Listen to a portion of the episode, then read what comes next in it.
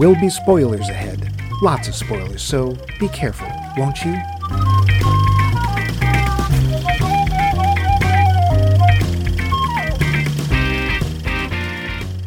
This is Titmouse. That's Booby. We're on the run from deep throat agent hunter killers as we run the maze of the dark streets of doom. We know the secrets. We have names and we're not afraid to use them. Our entire nest was blown. The innocents died in ignorance. We will not be like them. We will not be taken down by the man. We will melt into the populace until the secret plans can be revealed, clues left in Wordle and the Junior Jumble. America must know, and we must tell them. If we don't make it, if even part of our message is lost, just remember the names Titmouse and Booby. They're the keys. They will open the locks to Max Mike movies. We're nearly out of theories in our series Conspiracy. This week, it's Three Days of the Condor, a 1975 Robert Redford and Faye Dunaway vehicle that promises to blow the doors wide open on the CIA. Or will it? To my right, for a change, the booby of all boobies, bumbling and otherwise, is uh-huh. makeshift Max Levine. Spell a secret, Max. The aglets on the end of your shoelaces have a terrible purpose. But we won't speak of that here. And I am Scruffy Boy Tit Mike Loose, laying an egg of peace. But first, before we get to the film, we're going to get to you. We're going to get to you. Yeah. Well, You've got this coming. your your answers at least. Well, well, yeah, that. Poll question. Last week we asked what small budget movie would have been absolutely ruined by having access to a bigger budget. You had these to say. Dave is Dave. I'm not getting a Dave. Oh, sorry. Dave Dave. apparently won't start this morning. Too cold. Are you my daddy? Poor Dave. Yeah. Dave is up first with a very long answer indeed. Quote, small budget films are the best because the artist gets more control. Small budget films must necessarily focus on the storytelling or on something so artistic that it'll keep us in our seats for two hours. Hmm. No amount of budget could make She's Gotta Have It a better film, for example. Perfect, or a waste, depending on your perspective, exactly as it is. Please, baby, please, baby, baby, baby, please. Sure. Dark Star would not be improved by a budget. No amount of CG would improve the beach ball alien. Well, let's get a point there. Hmm. In the 60s, Japan was cranking out 600 movies a year. Good Bud- God. Budget was irrelevant to quality. The good ones, e.g., Red Peony Gambler or Abashiri Prison 3, are star vehicles that somehow got things right. Seijun Suzuki was able to make Tokyo Drifter without a serious budget. Local Hero didn't need more budget. Mm-hmm. Harold and Maude needed a bigger budget? I don't think so. Mm. End quote. Wow, lots of food for thought. Mm. Thanks, Dave. Good stuff. And I nearly said uh, Suzuki right. Anyway, Benjamin Schleiss, although my iPad decided to respell it Schlesinger, Benjamin Schleiss was next with, quote, just about all of them. The small budget required the filmmakers to be creative and how they were going to do a thing, end quote. Thanks, Ben. Mm. Jess Miller offered, quote, the original Halloween.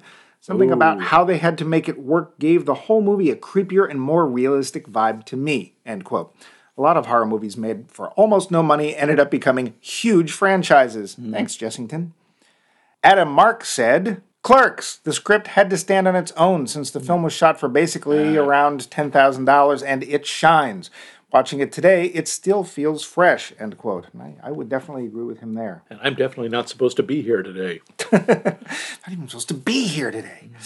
Regan McStravick posted, quote, a friend of mine is the UPM slash EP on pretty much all of Darren Aronofsky's films. She has a story she tells about the making of The Wrestler. When they were first putting the package together, package, Package. they had Nicolas Cage attached and they had a $20 million budget. Darren wasn't sure this was the way to go and sat down with my friend and asked her opinion of the casting and if she thought Cage was a good choice. She responded, quote, I think he would be okay, but I think Mickey Rourke would be better, end quote. Aronofsky agreed wholeheartedly and then followed that question with another one. quote, Do you think we can make this film on six million? Because that's how much we'd lose if we cast Rourke instead of Cage, end quote. The answer, of course, was yes, and I am pretty sure it would have been a worse film with Cage, end quote. I think Rourke made a big splash with that film, uh, didn't he? Uh, He did, actually. It was a pretty successful film. I think he actually And I got mean- a, a, nomination, didn't I he? can't remember. I'm pretty sure. Yeah, I think there were a couple of uh, Oscar nods. But what do you expect when you have one of the Monkees in your movie? That's Mickey Dolenz. Oh, same thing. Very much. So I- if you think Mickey Rourke and Mickey Dolenz are interchangeable, write us at I loved Mickey Dolenz in the Pope of Greenwich Village. yeah, sure. Oh, anyway, Charlie, they took my thumb. that was a brilliant Mickey Dolenz. I know. It was like he was right here in the room. Thank you for the story, Regan. Kelly Cooper was next with quote Attack the Block. I think Ooh. if yeah, I think if they had been given a bigger budget and tried to do better aliens, it would have distracted from a spectacular story. End Eh, quote. Good point. Yeah, cool beans. Thanks, Kelly. Tyler Stewart gives us quote, Never let me go. It's all about quiet desperation, end quote. That's another movie for me to look up. Yeah, I don't know that one either. But thank you, Tyler. Dr. Rebecca Pelkey has something very recent to add. Quote, I just saw a horror film called Eradication at the Lake Placid Film Festival. My students and I agreed that the low budget worked really well for this film, and it would probably have gotten more complicated than it needed to be with more money. Hmm. It's on Tubi, which is spelled T U B I, if anyone's interested. heard of it, End yeah. quote. Well, it's something new for us all. Thanks, Becca. Val Coons, insert joke here, hmm. commented, quote, Of course, the first one I thought of was Strictly Ballroom. It's not the oh. tiniest budget, true, hmm. but if had been any bigger, brought in an international stars, etc., it wouldn't have the same charm. That made me think of another one, The Commitments, and that in turn, Once, end quote. Good choices all around. Thanks, Val. Cue footsteps. Brian Mundo. Subtle. Brian Mundo tosses up a good one, quote, Blair Witch.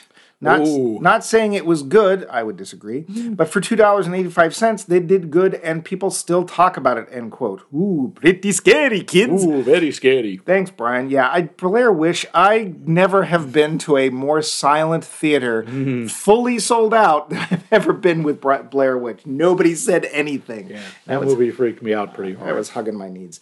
Lots and lots of good answers. Thank you, folks. How about you, Max? This was your question. Finally got that right. Uh, what what film do you think on a small budget would have been far worse with a bigger budget? That's easy. Monty Python and the Holy Grail. Oh yeah, yeah. I mean, that was the whole reason they used the coconuts was they could not afford horses. That was the only, they wanted to use horses, and then there was like how much? Yeah. and you know they had a budget of about eleven dollars, or excuse me, eleven pounds. yeah. But uh, yeah, what about you? Um, I'm gonna have to go with Deep House.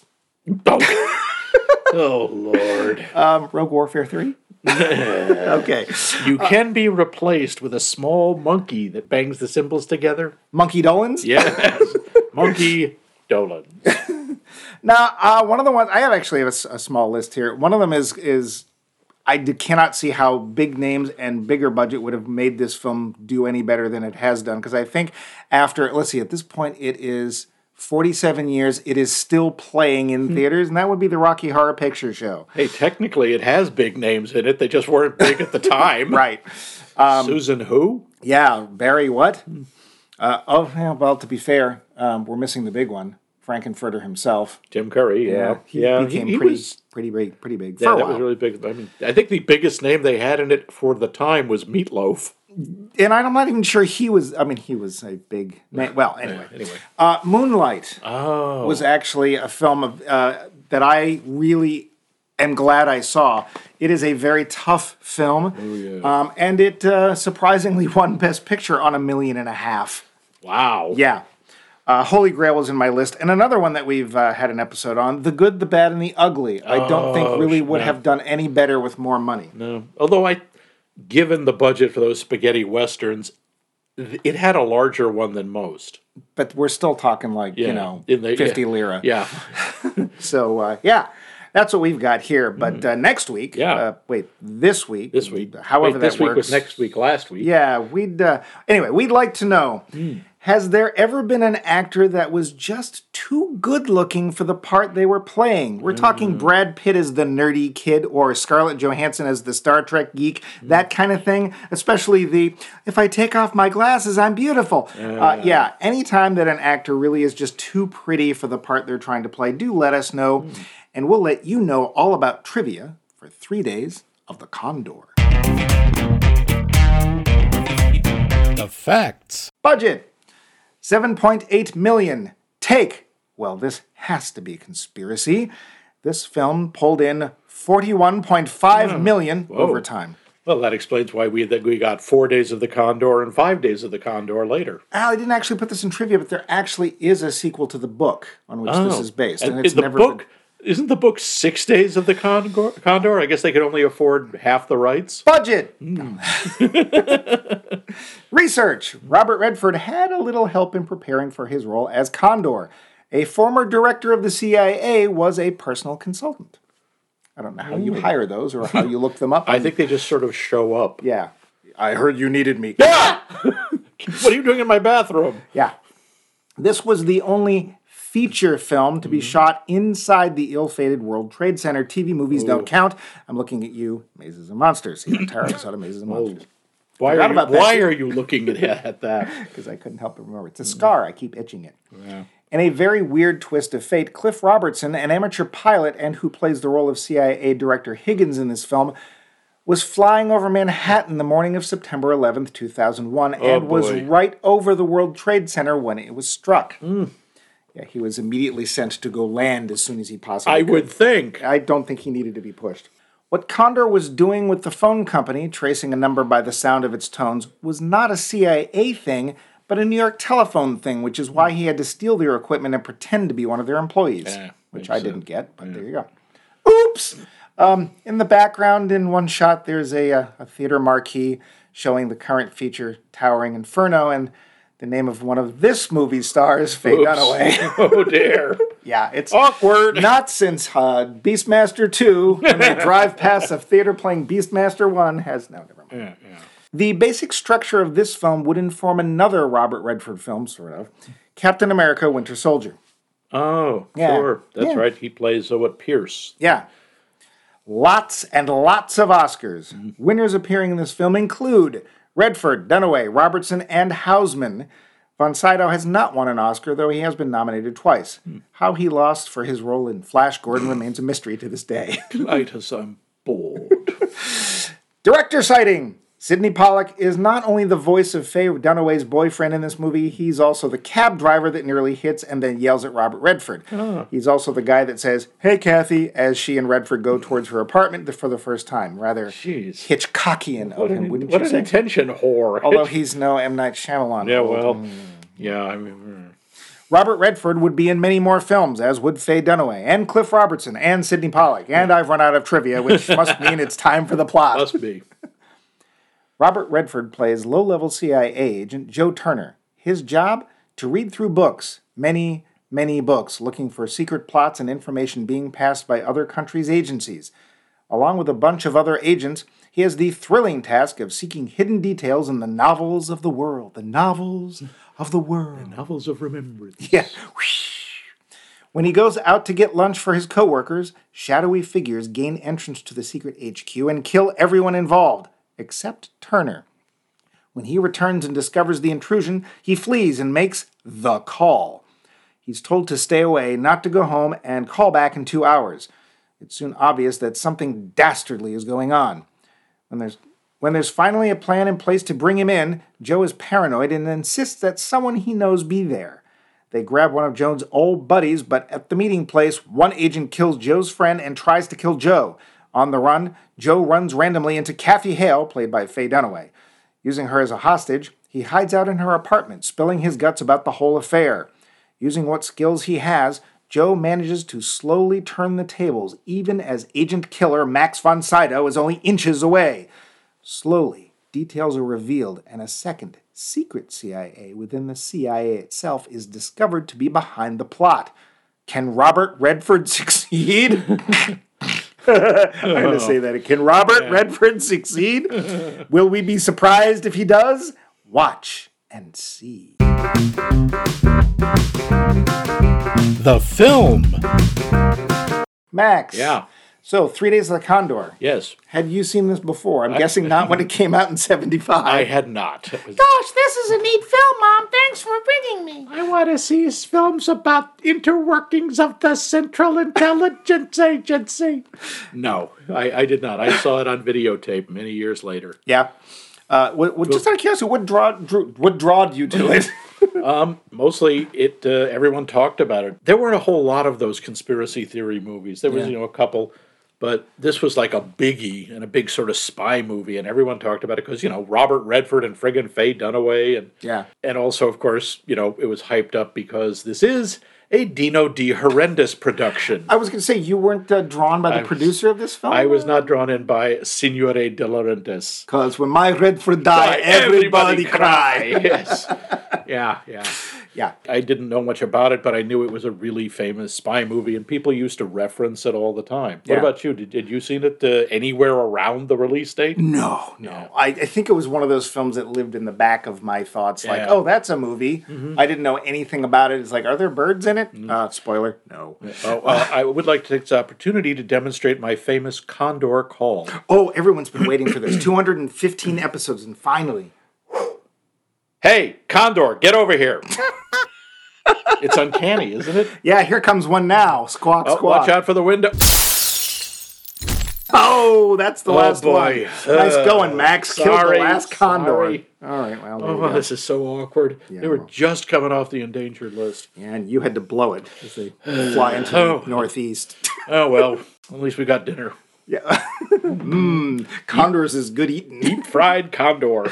Yeah, I was pretty surprised. Uh, Dino De Laurentiis actually made a, um, well, without giving too much away, a good movie, Mm. uh, or at least that's the way it has been reviewed over time. Uh, this would be a decade of a lot of conspiracy films. Can you have any, uh, any guesses as to why, Max? Oh gosh, 1975. What had just well? It, well, first off, Vietnam had just ended, and second off, something happened with some used car salesman. uh, Did, who- uh, oh, Robert Nar- Dixon? Nar- Nar- yeah, yeah, the guy from Hogan's Heroes, or was it Donna that was Dixon? Ivan Dixon. No. Oh, Yeah. Ellie Mae. Nah, yes, it was right at. This was within months, really, of Watergate. Yeah. And of course, what would Redford's next film be? Yeah, all the president's men. Yeah, in fact, he was actually studying for that while making this. So yeah, um, I was I had not seen it till recently. I actually um, was a recipient of COVID, and for some reason, I suddenly felt the need to watch a bunch of conspiracy films, starting with Enemy of the State, which actually led to this series. And I, and it's one of those deals where you bring up a movie, and at the bottom, if you like this, you might like this. I was like, oh, you know, I've never watched that. Maybe I should watch this. And I decided to add it to our list. And thankfully, you didn't fight me on it. I think we should get to one thing before we get to the acting. Um, there is a, uh, a part of this film that stands out among all other parts of this film. I'm going to say that it's the 70s ishness of this film. we start with a, a soundtrack that is pretty much Waka Waka Yeah, right waka from the waka chicka waka chicka waka chicka. and then we get this certain type font, and I don't know the name of the font, Yeah. but it is this fake computer science fictiony font that, You know, war, you- we saw it in war games. sure, Yeah. and it just screams 70s, and really nobody ever used it except for stuff like this because it was really awkward, but it was supposed to be computery. It looked futuristic. Yeah. At least to Dino De Laurentiis, it did anyway. Yep. Yep. But yeah, this is a really 70s movie, and the, the music will slowly go away, and we'll get some tension, and then it'll waka waka its way back into the film. So if you um, find the 70s nishness of this as um, humorous as we did, try and just ignore it as Yeah, much as you yeah, can. it, it, it distracts occasionally, but not too often. Yeah, I was really surprised, like you, to see that the this was based on a book called Six Days of the Condor, and I wonder what happened with the other three. But Yeah, you know, yeah. that's fine.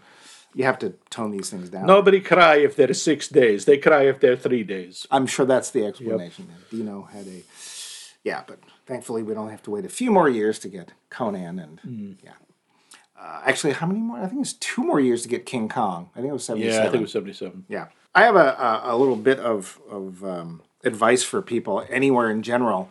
Uh, if you're wandering around and you see Ming the Merciless, do not trust him. No, no, run. Get far away. Max von Sydow is so good at that quiet menace.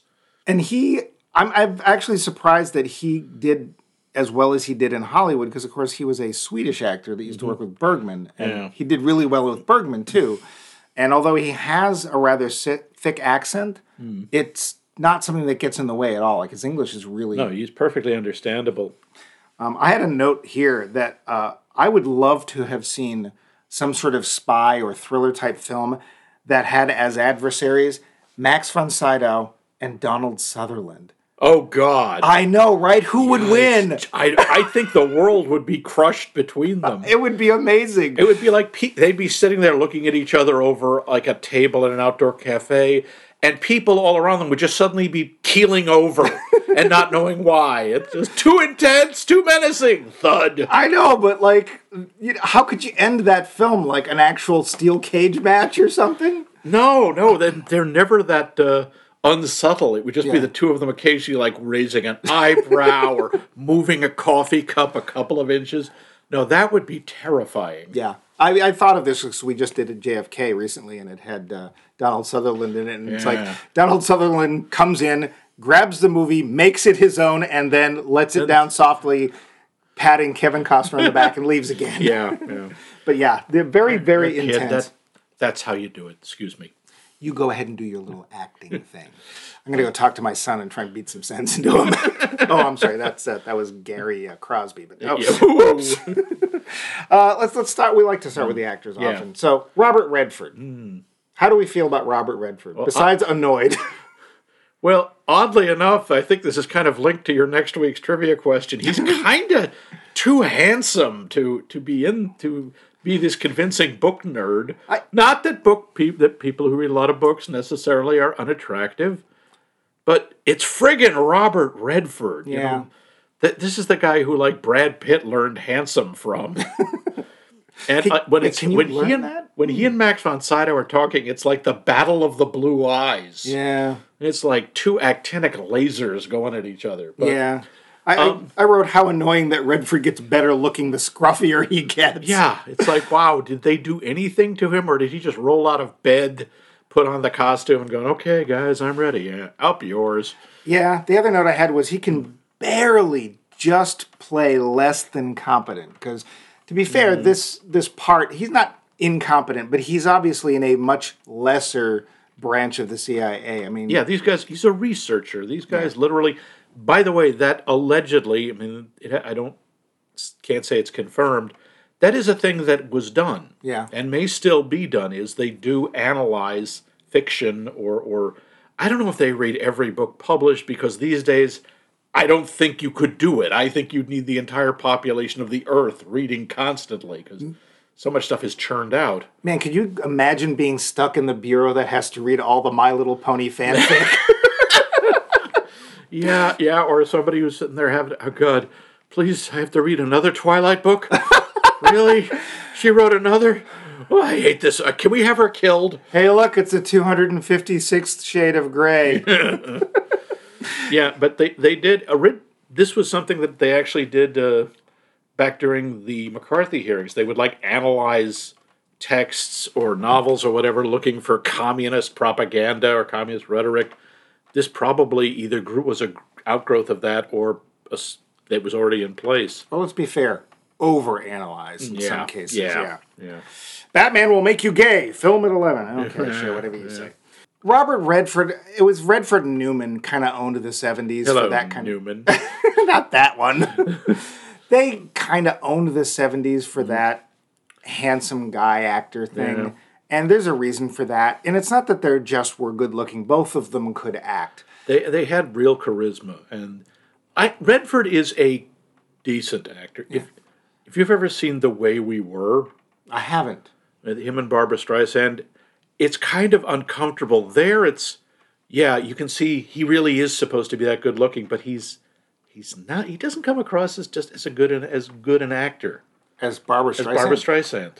Yeah, She is in my favorite movie, Yeah, and she actually does a really good job. She that, but I don't bet her range. Well, I didn't. She- yeah. I didn't see the what was it? The um, Prince of Tides is the biggie. uh, I was thinking of her and Kris Kristofferson were in Oh, Star is Born. Star Is Born, the, the second or third remake. or the main event. I did see her in that. Oh that. dear, him and, what was it? Ryan O'Neal. Yeah, that was. I think they only did those two, but whatever. I think he, does just he fine. does. A, he does a decent job.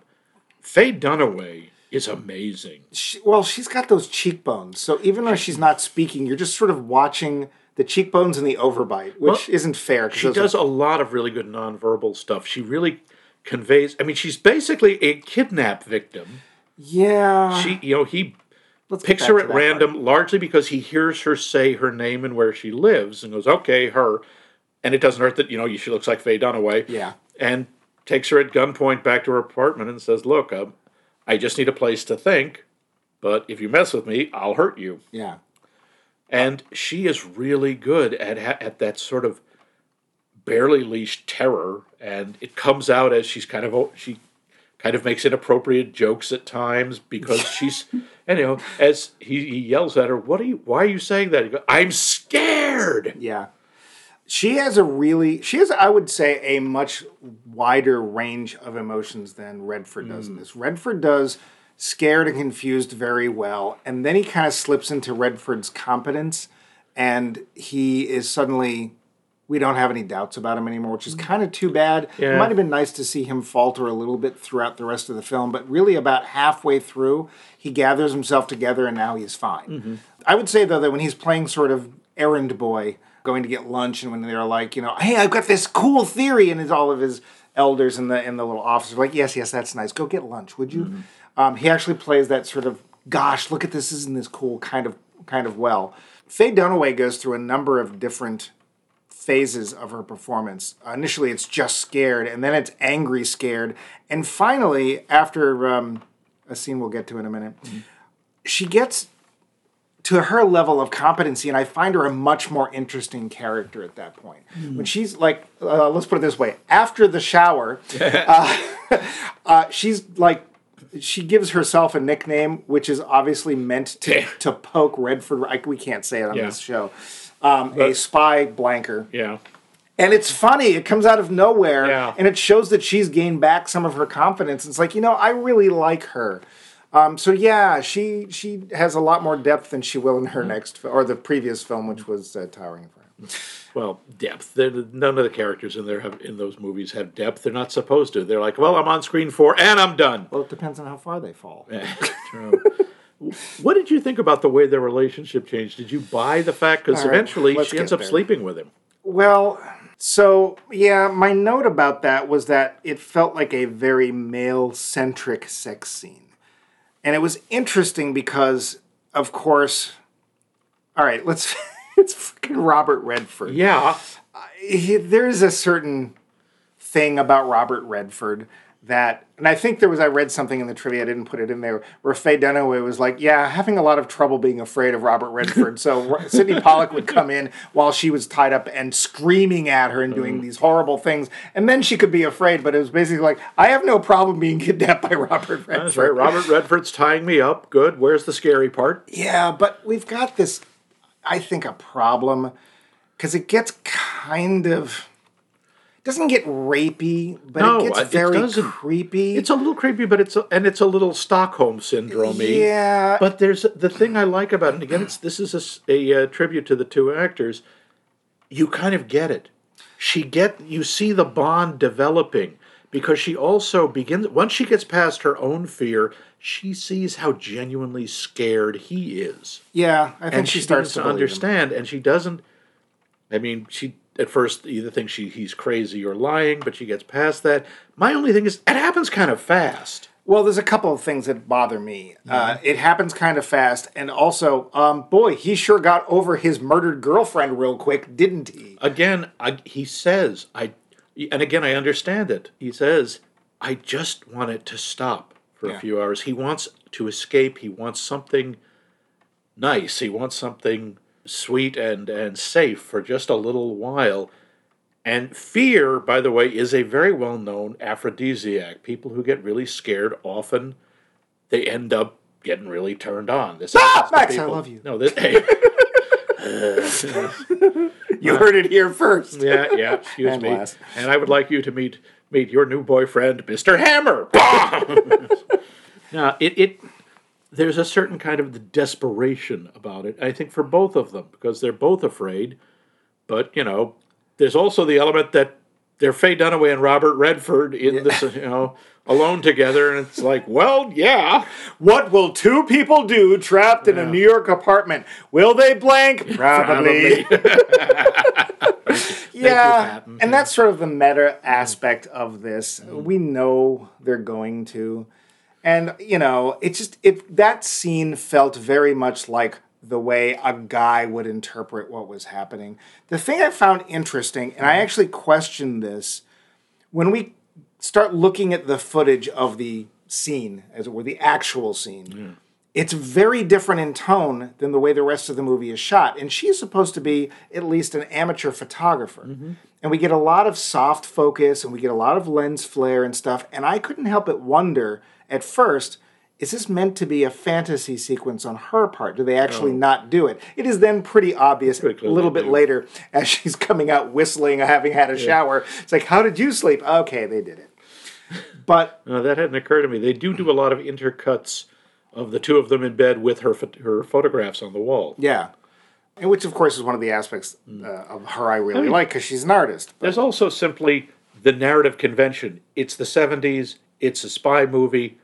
There's got to be a sex scene. well, also '70s was a very well-known decade for swinging. Yeah, yeah. Oh, uh, can I have my keys back? yeah.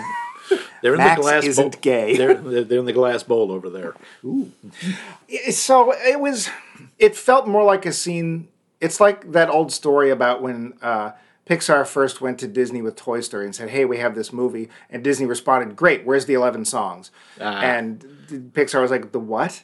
Yeah the 11 songs. There's supposed to be 11, it's an animated film there's 11 songs. So this feels like oh it's a spy movie where's the sex scene. Like we're going to have it one way or the other so they don't and they don't linger on it which is nice. Yeah. although at that point since he's let her go let frog go i don't know why that popped up Yeah, where, you thinking of Sweetums in this context? she does offer to help him Yeah. and become uh, you know involved in this which quite honestly i don't think she has any idea of what a bad idea That's a that prob- terrible, terrible idea because she's go. You're, as we find, they're going up against the CIA. right And or uh, are they spoiler, yes, Well, kind of. yes. There's a that's part of it. You know, he speculates that there is a CIA within the CIA. Yeah yeah who cia is the cia Yeah, yeah. It's like Who Watches the Watchmen, but Mm-hmm. with letters. I do like, there is a little bit of not Hollywood in this, because when it comes down to it at the end, they don't end up together, spoiler.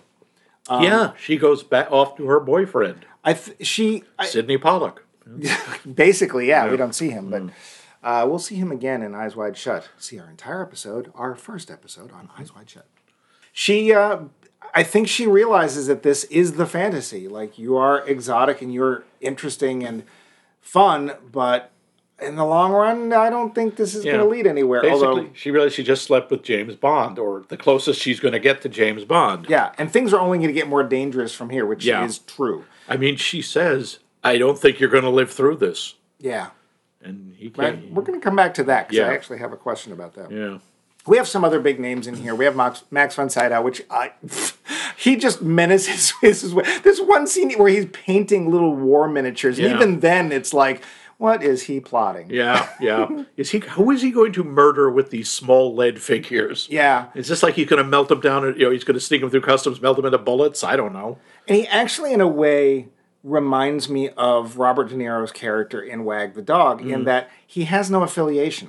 And this will come into play yeah, later. Yeah, I want to talk about that later. But yeah, Yeah, he just is like, I'm hired to do this thing. I don't Republicans, Democrats, East, West, I don't care. Yeah. Um, who's paying me money? Good, I'll go do that thing. And the fact that he's painting, like he brought the miniatures from Europe with him. Yeah. And it's like, oh yeah, I want to catch up on my mini- My But wait. I'm sorry, what? You're planning to kill who? How many people and do this? Yes, but I haven't finished my miniatures yet. It's his way of calming down if he even ever gets that excited because in this film he doesn't. no, he's not one. He's not a psycho killer. He's just incredibly competent and methodical, and never loses it. Never loses his temper. And even when he gets called out for making a mistake, i.e., not killing Robert Redford, he goes, "Yes, I know, I made a mistake. Don't worry about it." He said, "I underestimated him." Yeah, and if I were the guy on the other end of the phone, I would be like, "Oh, well, o- okay then. I'll uh, talk to you l- later. Um, bye." We also we have John Houseman yeah, in a small part. It is a small part, and it's a weird part, and I say that because he has to be in charge of something because it's John Houseman. Yeah. But I don't know exactly what his. We're not is. supposed to. I think that's a big thing. It's like the we're seeing the inner council of the CIA or the you know board of directors or whatever they call them, and he, he's clearly the guy at the top because everyone it's you can see it in the body language of the actors. You can see the way it's shot. Everyone is looking to him. Everyone just Yeah. defer when when he starts to talk over someone, that person shuts up instantly. Yeah, and I some part of me wonders isn't if that's something that just happens when John Houseman's around. Like, Well. I will not listen to uh, your prattle any further. Yes, sir.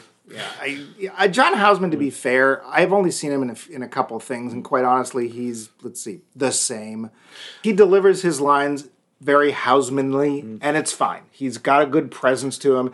He gives you the feeling of of importance and competence. There's no surprises here in his performance. I would say, mm. if he said, "I have to go teach a class at Harvard," I would totally believe that that's what he was going to do.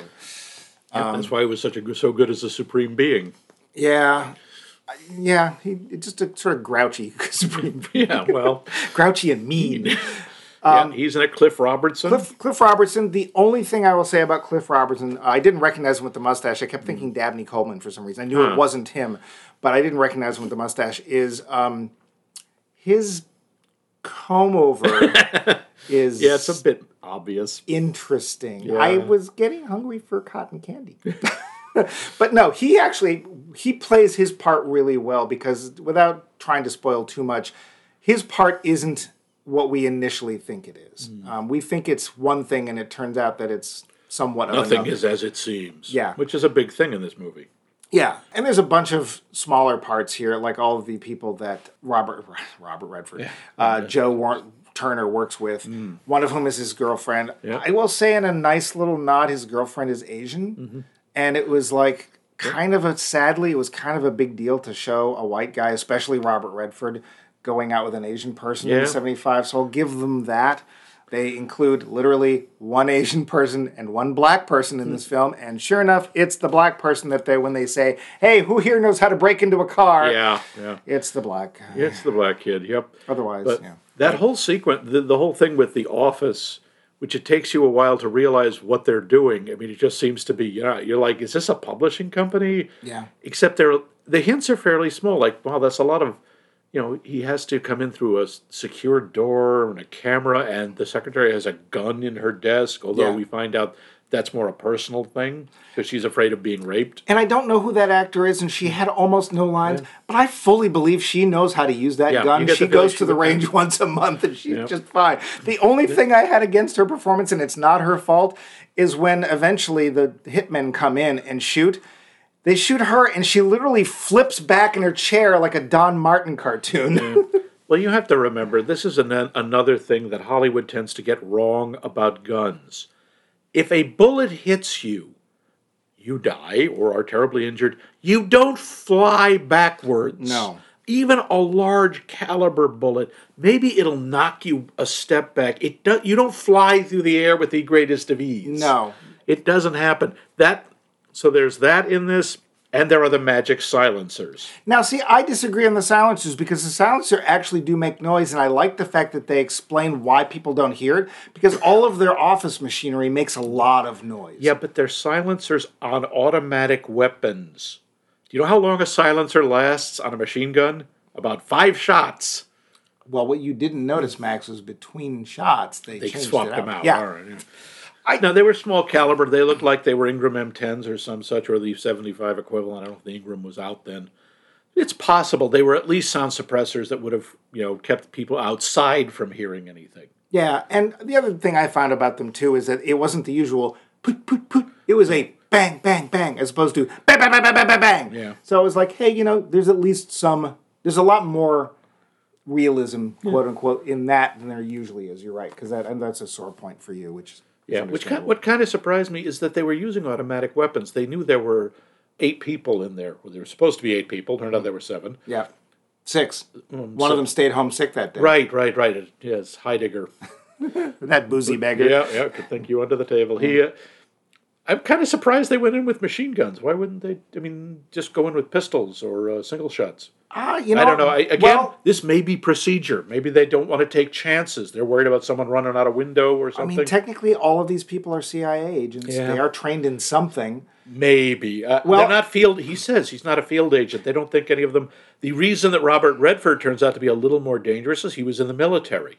Yeah, but he was in the Signal Corps. Yeah. And he, he had been taught to use a rifle but at the one point, uh, we talked about how uh, Joe Turner is like, "Yeah, I'm not coming in. I don't know who the hell this is on the end of the phone." Yeah. It's like, uh, "How about a friend of mine?" I'm like, "How who? How about? Uh, hey, here's a friend of yours. This guy. We'll bring in this guy Sam." And so he's like, "Well, okay, I'll come in for Sam." Yeah. And of course, this is a setup. And they go to the rendezvous point, and there's Sam, and the guy he came with is suddenly missing, and he's like, "Yeah, Joe, it's me, Sam." And he's Joe is like, well, "Where'd the other guy go?" Suddenly, the other guy comes out, shoots at Redford. Redford ducks, shoots that guy in the leg, and then that guy shoots Sam in the throat. Yeah. And later on, when they're going, "Oh, that was a precision shot," and Houseman actually asks, "Wait a minute, is he rated with a pistol?" Yeah. The answer is no. Yeah. Oh, must have been a lucky shot, and you can tell no one's buying that, which is good. So Yeah, especially because they make a whole thing that Sam is wearing a, kev- a vest yeah. And he managed to get shot in the throat. But man, what a crappy vest, right? Because it only covers the front, not all of it all that well. Yeah. And yeah, Yeah. I mean the throat's an, you're not going to have a, a vest. There's no, you can't armor. It's very hard to armor the throat. Well, also, even if you had that padding in front of the throat and you got shot in the throat, you Yeah. would still die. Yes, as we as I've said before, bulletproof vests. If you're lucky, they keep you from dying. They don't keep you from getting hurt. Those movies where you see people get shot and get up again, Yeah. it's really unlikely unless they're on something. Yeah. Yeah. So yeah, the acting in this I would say is pretty solid Mm. all around. I don't think there's any bad performances. Is this Redford's best performance? No, but I'd say it's probably top ten, top very five. good. It It's is up good. there. Faye Dunaway is great. I actually like her character a lot. I wish we got to know a little bit more about her, Mm-hmm. and I really appreciate the fact that she basically wanders out of the film and she's Yeah. like, "Yeah, Bye. um, yeah, killing spy stuff. I'm gonna go and ski in Vermont. Bye." And he says, you know, you could drive me to Washington. She's like, no, I couldn't. Yeah, and It's like, And- you know, it- perfectly reasonable. but it's still a struggle. You Yeah. can tell in her. she kind of wants to go with him. it's like yeah, it's that fantasy thing. It's like this is really cool. I've never had anything more exciting, and it is Robert Redford. No, Mm. no, no, skiing boyfriend Sydney Pollack. I'm yeah, Lack of being shot. Yeah. yeah, that sort of thing. Mm. There's, there's a scene where the uh, postman who rings twice in this case because Yeah. you know once he uh, is sent. He was one of the assassins. He is sent to um, Faye Dunaway's apartment to take them out because. Uh, they caught the license plate Yeah. of the vehicle that Redford stole from her and going back to the apartment.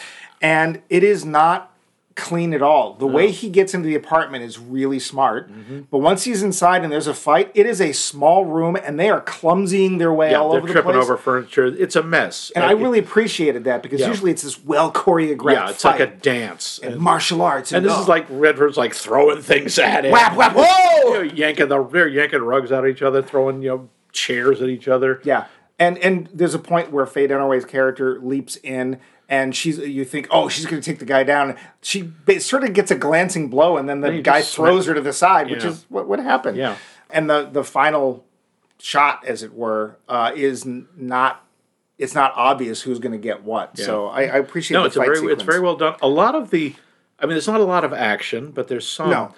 The whole thing, the opening sequence where the hit squad comes in and kills all the people, is really well done and really disturbing because everyone in there looks so harmless. Yeah. you know, there's a there's a middle aged guy with the terrible toupee that gets shot knocked off when he falls down the stairs after being shot, and there are the nerds in the other room, and there's you know Redford's uh, girlfriend. And, and there's the middle-aged woman behind the desk. I, I honestly think she's the toughest one of all. I don't know. Just That's something probably about why her- they shot her first. Yeah, but- probably. Well, that and she was and the at desk. security guard who I'm sorry looks like you know a school crossing guard, Yeah. and just watching them get mercilessly gunned down is really disturbing. Yeah. because these guys are. It's like there's no real. This this isn't one of those ah! Ah sort of movies where oh we're psycho killers. It's just like nope we're blam, you're dead you're dead okay check check check now. That's one of the most unsettling parts of the movie for me, and it's one of the scarier aspects of the way they portray the CIA, is how dehumanizing they are. Yeah. And how I mean, they refer to the people who they killed as items. How many items were eliminated? And they when Redford calls in, you know, screaming about how they're all dead, they ask, Are you damaged? Yeah. Not are you hurt, are you damaged? Like Yeah. he's goods. Yeah. Um, there are a few things that are kind of, shall we say, a little unbelievable in this film. The blood is one of them. It's the 70s. Fake blood is not done very It's well. It's opaque. It's still It's- yeah, but you you make It's- allowances. It's okay, but there's one thing I think you will agree with to me is utter fantasy would never happen, Mm-hmm. way too convenient, and that is somehow Faye Dunaway finds a parking space right outside the shop she oh, wanted to go good into. lord! I mean, come on. I know that's a thing in most movies, but this is New York City. New York City. The only place it would be less convincing would be Los Angeles. yeah, Just like, no, Yeah. I'm sorry, no. And this is a very New York movie. Yeah. It's also kind of weird. To, they they show a lot of lingering shots of the Twin Towers, yeah, and that's un, kind of uncomfortable. I, it's nothing, not the fault of the movie. It's just Yeah. history. well, it's But- real close to. It's not like it's in the background. Like no, we it's go inside right there. Yeah, they're in the lobby or in so yeah, and you know the cab driver. Hey, yo, what are you doing? and he goes to a deli to get the orders, and you know er, it, it's very New York, but in a good way. You know, it really it's like, yep, I absolutely. I don't know where this was actually filmed. I assume part of it was in New York, but Uh, I all- utter, it was all New I utterly believe it was New York. Well, the only thing that's not also believable, and I found I looked into this, I didn't put it in the trivia, Yeah. is the film was in fact shot in August, and uh, Yeah, they're all. Dre- it's supposed to be Christmas. Yeah. which is an interesting touch because you know, well, first off, there are no decorations. no, none at all. there are a couple of sidewalk Santas, but you keep hearing Christmas carols, Yeah. and it's such a weird contrast to the tension and the horrible things that are happening. Yeah, in the, the end of the film, it's the angle of the sunlight. There's something about the angle of the Mm. sunlight in the fall and winter months that you can just sort of look and tell. Yeah. and the, and the, most of the film is taking place like it's raining in the first chunk of the film and Mm-hmm. cloudy. The last part of New York is sunny. And all I could think of was all these poor people are probably dying of the heat Yeah. because they're wearing overcoats and hats. Poor guy in the Santa outfit. Yeah, they just looked hot. I would say though, in a very '70s way, Mm-hmm. it's a pretty taut film and it's pretty well paced. Yeah. That being said, for modern audiences, I'm not sure how well it works. I'm not saying it doesn't work. I'm not sure how well it works because they spend a lot of time in places like as a as a 70s audience, we want to care about the people that get killed. Yeah. The only way to do that is to spend a little time with them. So we find out little things about them, about most of them. I don't know if we bother with that anymore. We spend a lot of time in New York itself. It's almost a character. Yeah. I mean, and we see early on that Robert Redford and his girlfriend, Joe Turner and his girlfriend, have, uh, have dinner plans. Yeah. And we find out it's with Sam, the guy who just got killed, and his wife. Who hasn't been told. Who, And Redford, in desperation, shows up at her apartment and realizes she doesn't know. No. And he can't bring himself to tell her. No. And he leaves because he knows, oh God, they they're gonna they're gonna come after her. But he sends her away too. Um, up, uh, unfortunately, he sends her upstairs to Bill and Eileen's right in front of Max von Sydow. So it's only, like, fortunately, oh, Max von Sydow obviously doesn't have any orders concerning her because if if he has not been told, he doesn't kill you. You know, he doesn't. He's one of those guys. I remember another character being described saying, "I'm pretty sure there's someone somewhere paying him to breathe." yeah. And if you haven't been, if you're not on the bill, I'm not gonna bother. Yeah. Some of the dialogue in this is really good. Just- Oh, yeah? I just really liked Redford's line, I don't remember yesterday. Today it rained. Yeah. It's like that's all I've got room in my head for right now. Yeah. I've seen and when uh thi- and this isn't the first time someone's done it in a movie, but Houseman is talking about uh, the Great War, and someone is saying, "Do you do you miss the war?" And he looks at him with this utter contempt, like this, and says, "I miss the clarity." Yeah. And you hear that a lot in more modern movies when people like the old guard reminisce about World War II or World War One. It's like, oh, those were simple wars. Yeah, they, they really weren't. They're simple in hindsight. World War One was pretty complicated. I think it it's meant to reference loss of innocence on And, both well, sides. it was also these are the bad guys, and then Right. there's us, and also you can see the enemy. You know, they're wearing uniforms. They're coming at you over the battlefield. yeah, the Death Star's a big thing with the Yeah. dish on it aiming Yeah, the laser at our planet. So And I also I like the way Max von Sydow's character Joubert, who I kept thinking of Javert. From, Javert? He's the cop in uh, in, in Les Miserables. oh okay. And uh, he just when he's talking about he yeah I, I don't believe I don't have any sides. He, he's he's trying to like almost sell Redford. Hey, you know you could become like me. You could become an assassin like me. Yeah. because you're pretty good. Yeah. Red, Redford's like. And I kind of like this. He doesn't go off on him morally. He just says, it seems really tiring. Yeah. And Sydow says, no, it's quite restful. It's Yeah. almost peaceful. You don't worry about sides. You don't worry about agendas.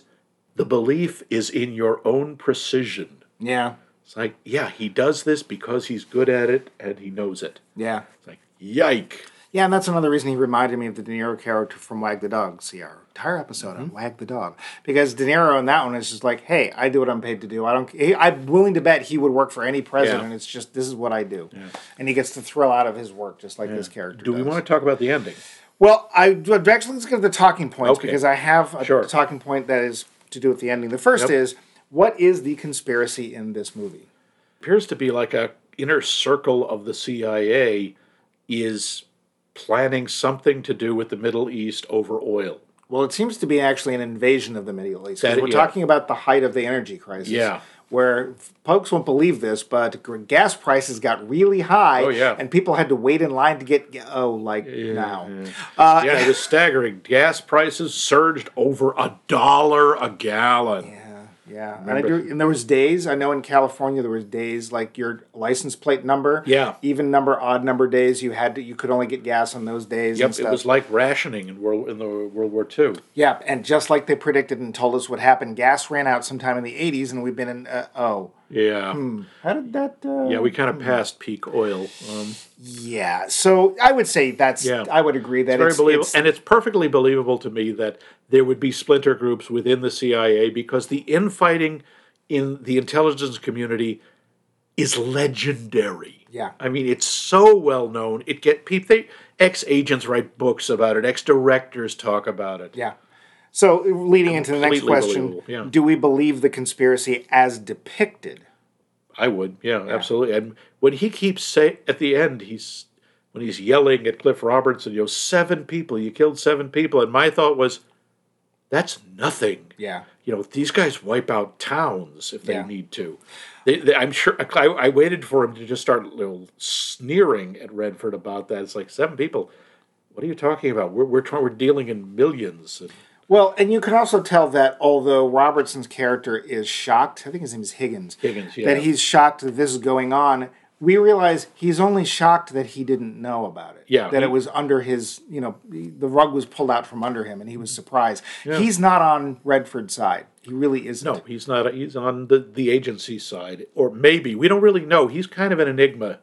But as he says, no, no, we weren't really going to invade. This is just a scenario we set up. But the fact is, the scenario is so disturbing. If it got out, that would be ruinous. Well, except in this case, it was a plan, and Yeah. it was it was a rogue operation to go and, and uh, he- invade he- the Middle yeah. East. On the oil. agency's part, it was a the- it was just a game theory. It was just like this is what we would do if that happened. But it appears that somebody was trying to actually make that happen. And what happened was somehow Robert Redford's character found a particular book that had only been translated into a very strange number and type of languages Hmm. and thought that this was worth looking into and sent it into his boss, Yeah. who it turned out was behind the whole thing. Yeah. And suddenly his office ended up getting destroyed. Yeah. But uh, yeah, one of the, the other talking point I have is what happens to Joe Turner in the end? Oh boy. Because what happened we see him with max von sydow Yeah. who says hey you know my job's pretty cool. And redford is like yeah i just want this to be over. I want to go he, i want to go back to my life the way it was. And then he's talking to higgins. Yeah, and and he's so well actually i'm sorry. Sydow said says first you can do that but this is what's going to happen. Someday you're going to be walking down the street Oh, yeah. and a car's going to come up and a door's going to open and somebody you know is going to be inside and they're going to be smiling and they're going to offer you a ride and they're going to take you to that little puppy farm up north Well, the, not eh, the puppy farm is implied, but Yeah. yes. And sure enough, a few days later at Christmas in August, there's Robert Redford's character, Joe Turner, and he sees Higgins. It's not a prearranged thing exactly. Well, you think he was waiting for him? Yeah, and he goes and pulls up to Higgins and basically says, "Just let's pretend I have a gun pointed at you. Let's go talk." Mm. And they talk, and he's that's where he's like, "Was this a real plan? What's going on?" And he's like, "No, no, no. Of course not. We would never have really. Yes, you would have. No, no, no, we wouldn't." And he's like, "Come on, hey, uh, just wave the car because there is in fact Yeah. a car coming. Just wave the car along, won't won't you?" He's like, "What are you gonna do?" He says, "Well." I kind of told these people about it. and he's standing right in front of the New York Times, and Higgins is like, "Oh, what did you do?" yeah. But he also Higgins points out when you know, when Redford is saying you were really going to do this. What Higgins points out is pretty chilling, which Yeah. is, yeah, we would do that because people would want us to. They they'll say now that they won't, but if you if they're suddenly without oil and then they're without food, they want us to do stuff like that. They won't say so, and they won't say it now. But if they don't have what they want, they don't care what we do to get it, Yeah. and that's friggin' terrifying. Even worse, then Redford's character, Joe Yeah. Turner, says, Yeah, they're going to print this, and then you'll see what happens. And Higgins, quite rightfully so, says, What if they don't? Yeah, how do you know Yeah. they'll print it? Well, also, it's the CIA. Yeah. Do you think at some point the CIA can't get something on that main editor of the, the New New York York- Times yeah. to keep them from? It's like this story's full of crap. Look, there's you have no proof, just one guy. Tell you what, for your own benefit. Yeah. By the way, how are your kids doing? At uh, here's and see we have. Oh, I see. Little Jason got an A this week in his English test. Like, yeah. Yeah, like yeah, like that would not be beyond someone. These some of these people in this movie that would yeah. And Joe Turner has this very quick flash of expression that he realizes what might be being said, which is maybe it won't. And then he's just like, no, no, no, they'll print it. And then we pretty much end the That's it, film. yeah. So what do you think happens to Joe Turner? I don't know. Well, regardless, I think Joe Turner eventually is found um, having committed suicide or slipped in the shower or fallen down some stairs because there's no way they'll leave him alive. and And he's smart, but he's only survived like three days. He now has to, it's like Higgins says, you're going to be very lonely yeah. Because he's going to be all alone. Yeah, I think. Uh, I- I, think uh, that uh, Mr. Turner's lifespan is measured in days at that point. Even if he goes to try and find Max von Sydow's character and make himself useful in other ways in Europe, Mm-hmm. Europe's not outside the CIA's reach at all. So yeah, it is not. It's not an immediately dark, unhappy ending Until you think about it. until you think about it, and it's like I don't think he, Robert Redford's going to make it. Oh, good, he has to make it over to the set for uh, All the President's Men. Well, we know how he fares Yeah, in that one, but uh, I'm pretty much through Yeah. my notes. Uh, what about you, Max? Uh, yeah, I think I've uh, gotten through uh, all my stuff too. now let's get to the finish. Yeah. The finish. So, Max, Yes. You said you'd seen this at some point on Yeah. videotape. Yep. And do you remember what you thought at the time, whatever year that was? I really liked it. And I remember thinking, because I saw it many years after it came out, it's like this was kind of ahead of its time. This was a very convincing, uh, uh, you know, conspiracy movie and a, a pretty good thriller. I thought it was really good then, and I think it holds up. You, you, it is very 70s, and there's some questionable stuff that you kind of have to take with a grain of salt because of the era it was made. But I think it still works, and I think it's just as chilling as it was then. Now, you just recently saw it for the first time, right? Yeah, I, uh, as I Not, said, not for the show, but before. well, I mean, it was the inspiration, in effect, for this series. Yeah, and the problem was that I watched it while I had a fever, and that happened with uh, another one of the films in this series. So I had to rewatch it because I didn't really remember it that well. Although I remembered this better than the other film. Mm. I also agree. I think it's a really taut thriller. It's almost more a thriller than a conspiracy film, but it's still got enough of a conspiracy that it Oh, fits for a sure. series. I'm not a huge Redford fan, but I think he's very solid in this. Mm. And, you know, he's a good looking guy. Mm-hmm. You can get along with that for a while. Faye Dunaway has a hauntingly attractive face. She's gorgeous. She's And also very good. She is very good in this. She has a lot of depth to her character, and I really appreciate that she doesn't just swoon into his arms and go off forever with him to Yeah. ski in Vermont, uh, or whatever it is they're going to do. Yeah. Uh, I appreciate that. There was sometimes a little bit more willingness to do that kind of more realistic ending to a quote unquote romantic affair than there is now. Because I Mm-hmm. Think now that they would have, you know, yeah, they, they, it's always like, oh, now we'll ride off into the sunset. Well, now he would have been, you know, on the front page and a national hero, so nobody could touch him, Yeah. right? or some, you know, unlikely event like that. So there's good performances in this. It's got that kind of, I don't want to say gritty, but that kind of grainy mid 70s New York feel to Yeah. it. Stuff's dirty. Yep. Even when stuff's in a nicer neighborhood, it's not exactly the cleanest. you can you can feel the gum on your New shoes. York. You know, this is this is pre cleanup Times Square, New York. Yeah. Uh, if you ever uh, wanted to go back, the restaurant that he goes to to get the sandwiches, Yeah. Still there, still doing the same thing, which is kind of cool. Those old neighborhood businesses that have been uh, handed down for the last hundred years. Mm. So yeah, New York is almost a character in this. I think it might, in a small way, tax the patience of a modern audience, but it's not overly long. It's well paced. Mm. There's enough action, I think, to wake you up, and you don't know what's coming unless you've listened to this episode. Uh, yeah. Oops. nah, it's still worth seeing. Yeah, so, yeah, still, I, still a recommendation here. yeah, I would say so. Yep. But uh, yeah, Yeah, but uh, what it, remind us again, won't you, of what the trivia question for they must be thinking about now and devoting their every waking minute to. well, I can't do that because it's not a trivia question; it's a poll question. That's what they want you to think. It's a poll they question. got to you, didn't they? We would like to know: Has there ever been an actor that was just too good looking for the part they were playing? We're talking like Brad Pitt as a nerdy kid. Uh, a nose picker, if you will, or Scarlett Johansson as a you know geek of I don't know Pokemon fan or something like that, or the stereotypical. I know, but in other words, Heather, are they trying to Yeah. put glasses on the lily and tell us that it's I don't know, Mm. not a li- lily? That was a really good. You can email us directly, which gets you the most bumpy bucks ever, and that is us at maxmikemovies.com. You can go to our website, leave us a comment about this or any of our many episodes, all of which are represented there. Mm-hmm. You can say something about what we had to say about this episode. You can give us an idea for a series, a movie you think we should see, etc., etc. That is, of course, maxmikemovies.com. You can also go to social media as long as it is the still currently Elon free Twitter or the always Elon free Facebook, mm. where we are handled at maxmikemovies. Otherwise, uh, we have a, uh, a series to finish. Yeah, one last movie. Yeah. And What is that movie going to be, Max? we're going to see old Blue Eyes, baby. Ring a ding ding. Another Redford film? No. Max uh, von Sydow? No. Okay. Guy Lombardo? Bonk.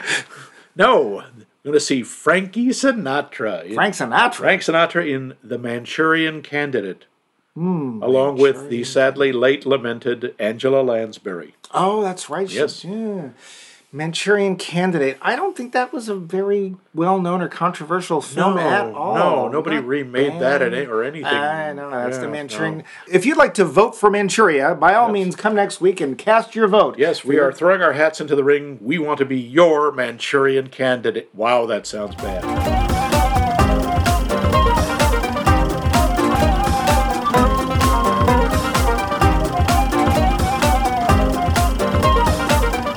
This has been a co production of The Voice of Max and The Movie Wrench.